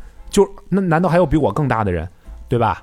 那实际上，我比我更大的人对我还有什么用呢？那也就是说我，我还是个小公司老板。如果我已经我已经到了最大公司的了，那我还看谁去？啊其实，这个就是我单拿出一个语句，其实是不可以不可以理解的。嗯但是反过来来讲啊，我给你把乾卦的结构捋一下，你可能就听明白了。嗯，乾卦是个什么结构？乾八个杠全是阳爻，阳是什么？是能量，是有创造力的。就刚才说咱们哪儿来的，游的那个东西，那个其实是阳，然后等着的那个是阴。那也就是说，我们是有很多的小蝌蚪往前游，我们都是有创造力的人，对吧？哎，所以那在这种情况下，其实阳就是能量，就是我们有充足能量，是有创造力、充分创造力的这么一个环境。对，嗯那类似于举个例子，一个创业公司，嗯，乾卦就是一个创业公司。那在创业公司里头，一个非常欣欣向荣、在不断有创新能力出现的公司里面，如果说你是初九，你是一个刚刚进去的一个实习生，一个 intern，intern 该是什么？别瞎抖机灵。你到一个公司了以后，你应该先稳住自己，先留在那里，先活下去，然后再找你的机会，因为你是个实习生，没有人会给你，老板会给你机会的。嗯所以你是潜龙，你不要去着急，不要去用。哎，这个听起来合理了吧？是是那你看往下九二，我给大家先解释一下啊，这个那个亚呃亚卓说的这个初九、九二、九三、九四、九五到上九，它其实是六个爻，六个爻就是刚才说了，爻其实是一个卦象里边的六个位置、嗯六个阶段，嗯对吧？乾乾卦呢，代表就是创造力的这个，你你就是整个，如果你沾到了乾卦，你说你现在特别有创造力，就特好，特有能量，但是你在这个能量的过程当中，你是哪个阶段，这个是爻，但是所以。你因为你你习惯了，所以你说初九大家不理解，初九就是第一个爻，就是刚刚开始哦，的时候，初九就是一九呗，对，就是第一爻，就是比如说乾爻、乾卦一爻、乾卦二爻、乾卦三爻，大概乾卦一共有六个爻，嗯，初九就叫乾卦第一爻，是初九，就是刚刚起始的这个卦象。嗯对，其实说实话，我到现在也不明白为什么他要把这个写的这么复杂。你不然还不如叫啊一那二三四五六呢？那等于对是呀呃六个爻就是九一到九六，呃，它叫它的读法就又不一样了。你看啊，一和最顶上那个，它不，它的是反过来的，叫出什么哦和出上什么。哦嗯然后呢，如果是你是一根棍儿是阳的，它就是九；对，然后两根棍儿是阴的，就是它叫六。对，哎，啊它有可能就是初六、六二，对吧？ 它就是看你那个卦，这个这我觉得这不用不不这重要慢慢啊就习惯了，这慢慢就习你惯只了。知道这个初九到上九是一二三四五六，明就白了是一个卦象的六个阶段。阶段，嗯没错。所以，那我们又说回到这六个阶段，或者叫六个角度。比如在一个创业公司里面，嗯，小孩儿你就踏踏实实当小孩儿，不要上来以后先表现自己，是对吧？这个是这就这这个是一个挺好理解的过程。那如果你有能量，你有能力，那你就变成九二了，你是往上了一格了，你牛逼了一点，你待了一年了，待了两年了，你可以当一个小的项目经理了。老板给了你一个空间让你展现，是，所以出现了叫“现龙在田”，出现这个龙在田野里面了，嗯哎，把你放在这个可以表现的舞台上了。这个时候抬你出头来了，哎嗯出头了，出头的时候你最怕什么呢？最怕是有猪队友，最怕是有人害你，对吧？只要你过得没我好都行，啊，这不就是这个意思吗？所以他力荐大人，老板要挺他。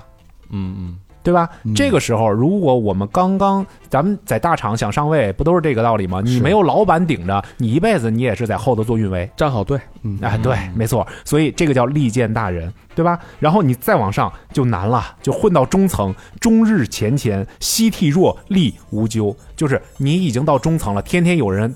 能人背后有人弄嘛，天天有人在后头怼过你，那这个时候你就要小心，你才有可能没有灾难的。你这就是这样，然后你天天在这儿没有灾难的时候，再往下祸越在渊，这是第四爻了啊。第四，嗯你要不然你就跳上龙门了，你就直接进高管了。你有机会你就跳了，没机会你怎么办？你就在冤里待着吧，你就上不去了啊啊，你就再也上不去了。对，要不然就上，互要不然就下。互联网大厂三十五哎，哎，对，是吧？没就是错这样啊没错。所这以它这个第四爻基本上就是嗯三十五这个阶段了。没错，没错，这就是或跃在渊，这就是两个选项。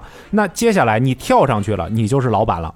老板嗯就到九五了，九五是什么？九五是飞龙在天，这个没问题，大家都能理解。嗯这个很得很嘚瑟，很得意，走起来了，对，嗯但是你的嘚瑟，你要往回看，你力荐大人，你自己一个人嘚瑟，你在大厂，我给你一个方向，那你就算是多牛，我把蚂蚁金服给你，一句话你也就没了，嗯，嗯对吧？嗯哎，是，所以以这个时候需要给你了空间，给你了方向，你是一条龙，但是你需要有很牛的人帮你撑起来。对，所以这个个时候，这个大人还有一个层面就是贤人，哎，对，贤德的人，贤有德的能力的人，对对吧？嗯这个叫大人，对，所以这个才能理解为什么九五还需要力荐大嗯人。最后上九，上九就是什么亢龙有悔。嗯，你比如说，我现在你看，你看任正非经常就开始反思自己，开始反省自己。嗯你看今天我看他还、还还发那个道歉信，其实。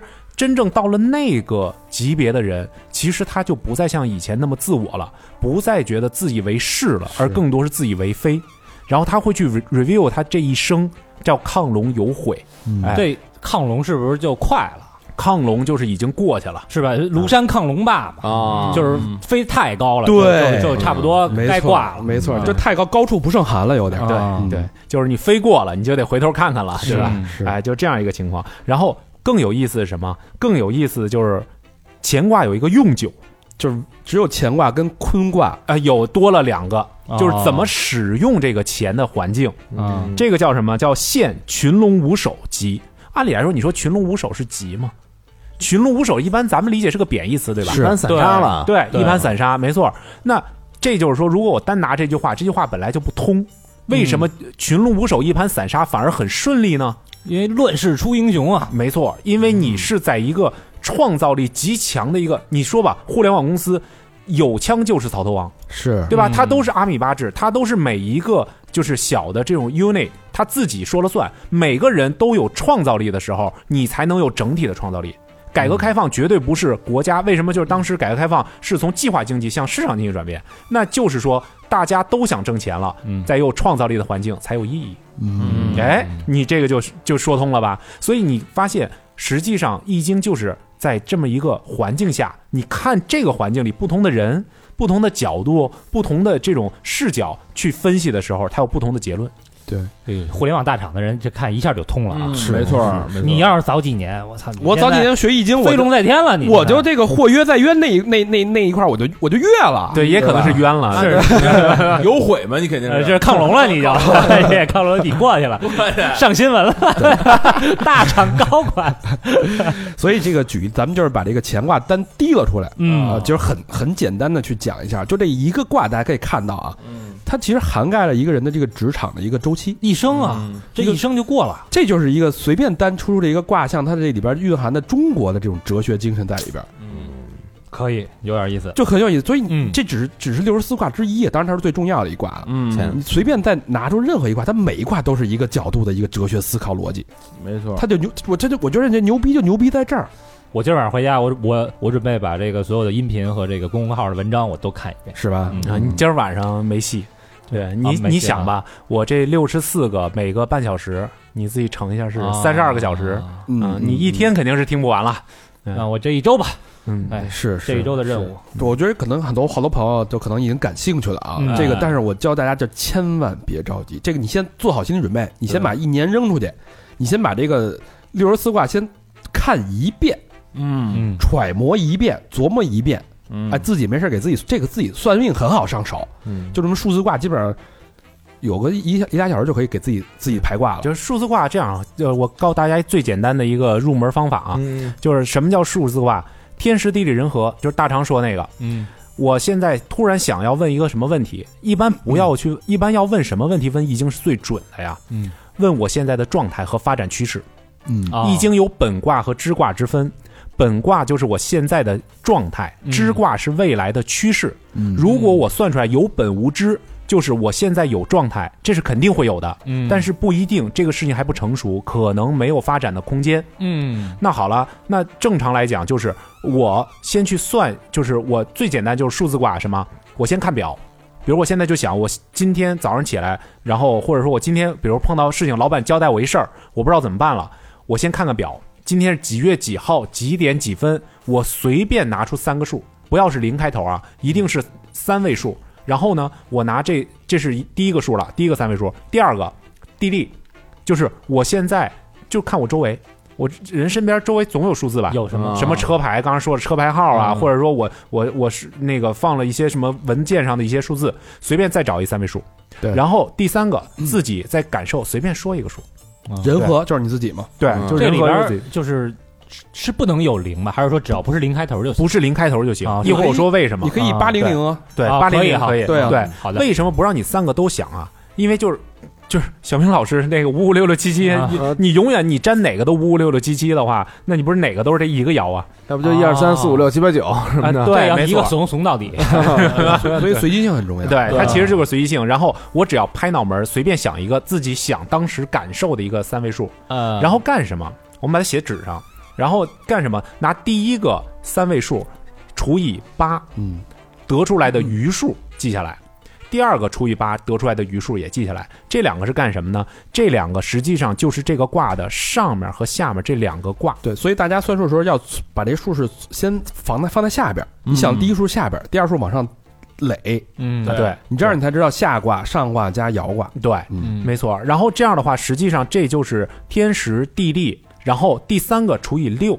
嗯为什么？因为八卦里面，你看为什么要三个数啊？就是三位数，你除以八以后，你不太容易记。让你说，我说现在七百五十九除以八是几？你余数是几？这个很难记忆。嗯如果是两位数除以八，你自己口算算出来了，嗯所以一定要是个三位数除以八，你就不那么容易记忆了。嗯那在这种情况下，你拿三位数除以八，第一个你放在就是你去对那个后天八卦，就是它放在哪儿乾坎艮震巽离坤兑，你你对的第几个，嗯然后你去把它放在那个位置上，然后就是这个都有编号啊，这这我们网上找个图都都可以找到。嗯然后我们这个相当于我们把这个呃第一个数放在下面，第二个数放在上面，对应着它是哪个卦，嗯嗯就是乾坎艮震巽离坤兑这哪一个卦，把它放在那儿，然后这俩一叠加，就是你现在占到的这个二六十四卦之一。卦象就出来了，卦象出来了解读了就。对，嗯然后第三个，你第三个三位数除以六，因为里头有六个爻，对嗯你除以六以后，一二三四五六，你就是从下往上，一二三五，你就放在哪个爻里，对哎，你就你能找到了那个位置了，那除以六也是余数是吧？也是余就是数。举一个例子，大家哦可能有的朋友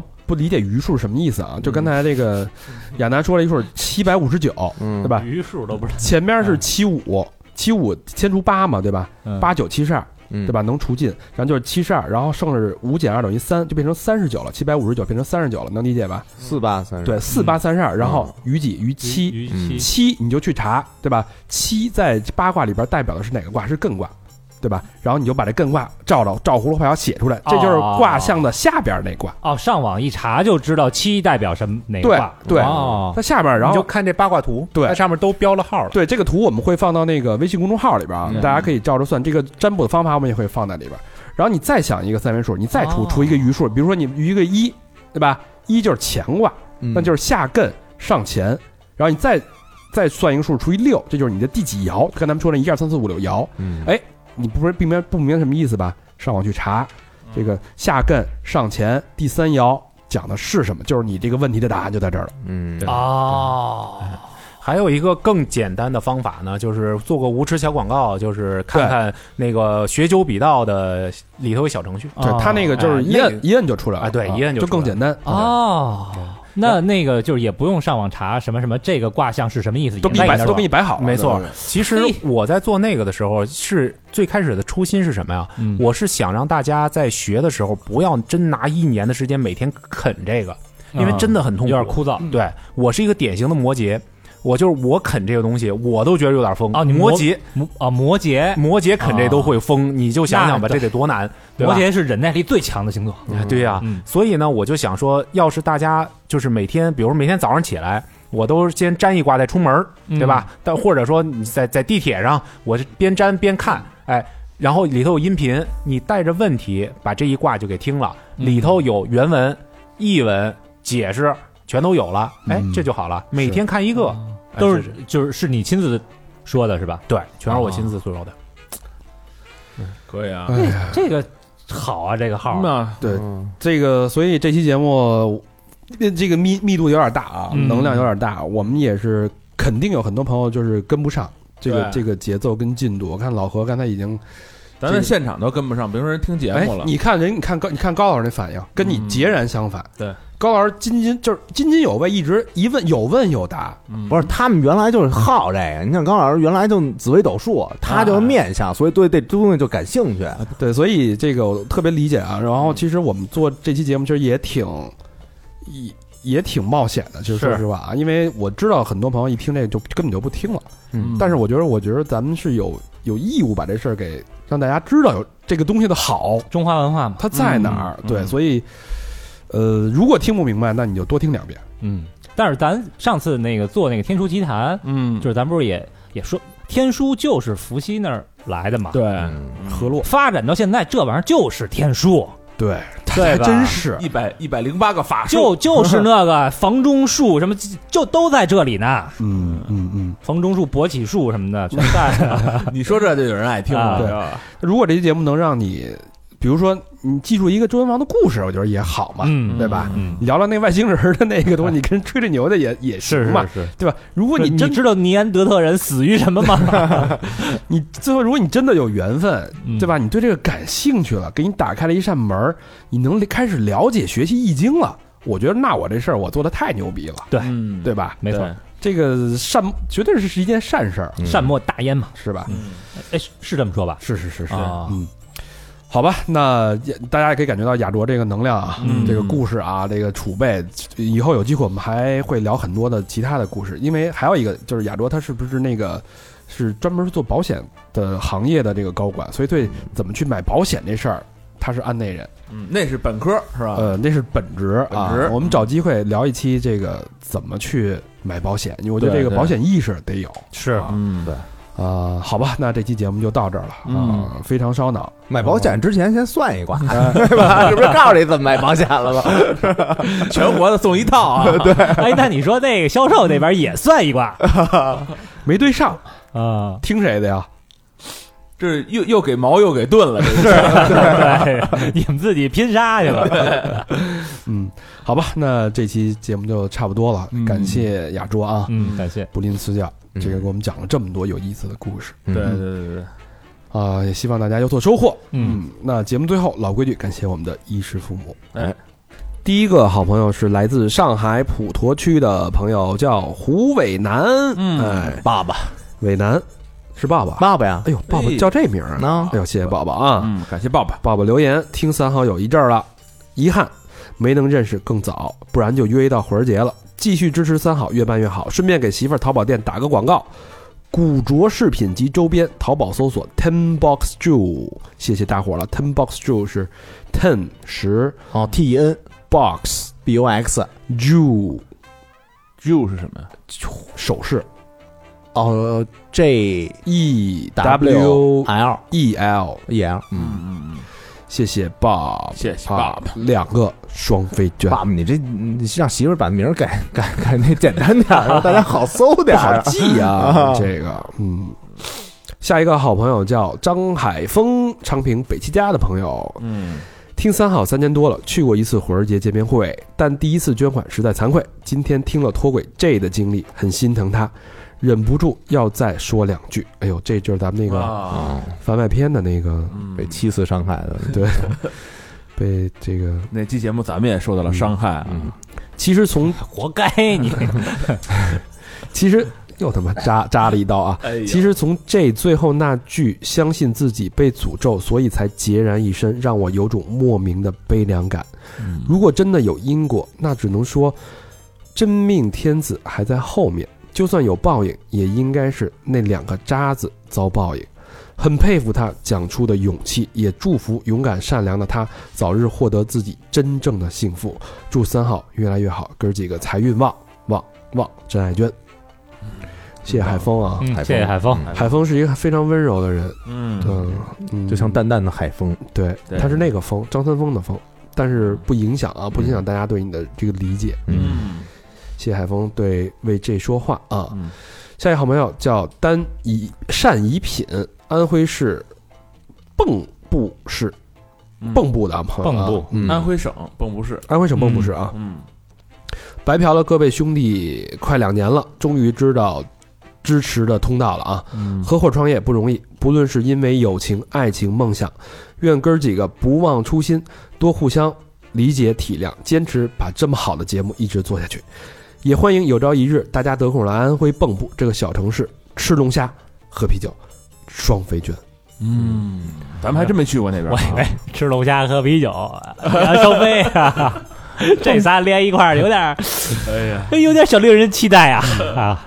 蚌埠原来原来那个足球转播的时候，好像老有什么安徽蚌埠力品黄山什么集团，我老啊老听那个。蚌埠有名儿的是那个小眼睛叫什么李什么玩意儿，那歌手特别好的一个歌手，啊不知道，不知道，嗯，嗯，谢谢这个好朋友啊，蚌埠的朋友。嗯，有机会去那儿找你玩去啊，下一好朋友小吴，哎，吉林市的朋哦友，嗯留言是：今天听三好乱谈，夜深人静那期，刚好听到上次一九年末自己的留言，真的有种时空交错的感觉呀、嗯，希望下次再读到这条留言的时候，我还能听一遍这期乱谈，真心不错的一期，交个学费。嗯（括号不知道高老师会不会吐槽，还以为下次再听到留言还会再捐款呢，双飞捐。）哦，这意思啊，什么意思？这不是又捐了吗？是他的意思就是说，你明白吗？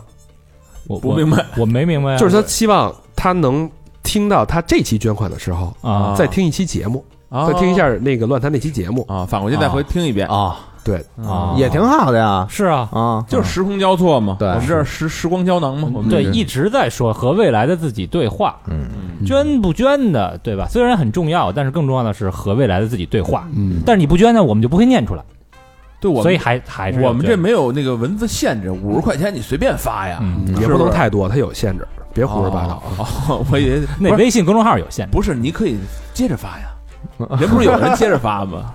是不是？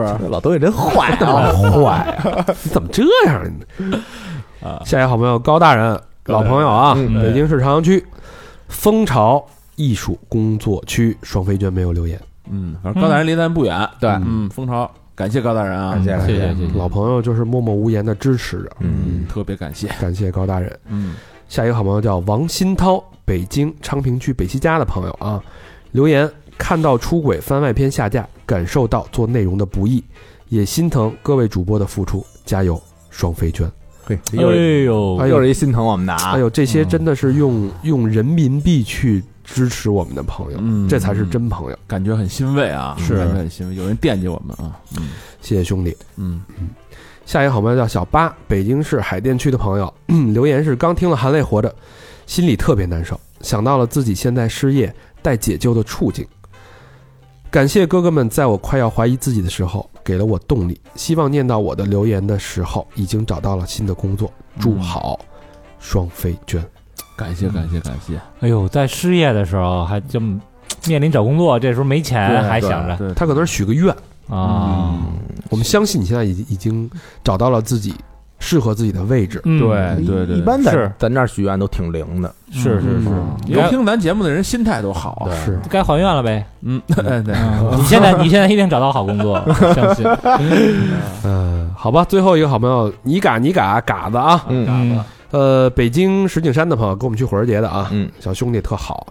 留言是三好牛逼，感谢大长哥帮了我们一个大忙，牛逼，爱您们两个双飞娟。嗯，谢谢嘎子其实也没帮什么忙，就是把那工作室借他用了一下，啊，说是录音也，然后哦，干了什录么音咱也不知道了，反正也不知道干什么了啊。嗯，开玩笑啊，开玩笑，开玩笑，人 确实录音来着。然录后录音，啊说是录音，但其实是录音。 然后兄弟特好，嗯然后还留了一瓶儿咱们爱喝的酒，对， 哎呦还，给弄点鸡皮，买炸鸡的那皮个他最爱吃的这个鸡皮，啊，嗯然后放在那个冰箱里留了一纸条儿。客气，我早上去上班一来，嗯，得倒上吧，对就是开始 喝，把那也不见外哈，我我俩就吃鸡 皮，哎这这这条写 eat this，呃，特别好，嗯感谢感谢小兄弟感谢，啊嗯，嗯没了，没了没了，那就跟我们互动呗，要不没了。啊捐款呃，那个互动的方式，搜索啊微信公众平台，搜索嗯三好 radio，三好三号的汉语拼音，radio 就是 R A D I O，或嗯者去新浪微博搜索三好坏男孩，嗯，或者去抖音搜索三好电台，好吧，嗯嗯，这期节目就到这儿了，嗯，感谢大家收听，嗯，拜拜。拜拜。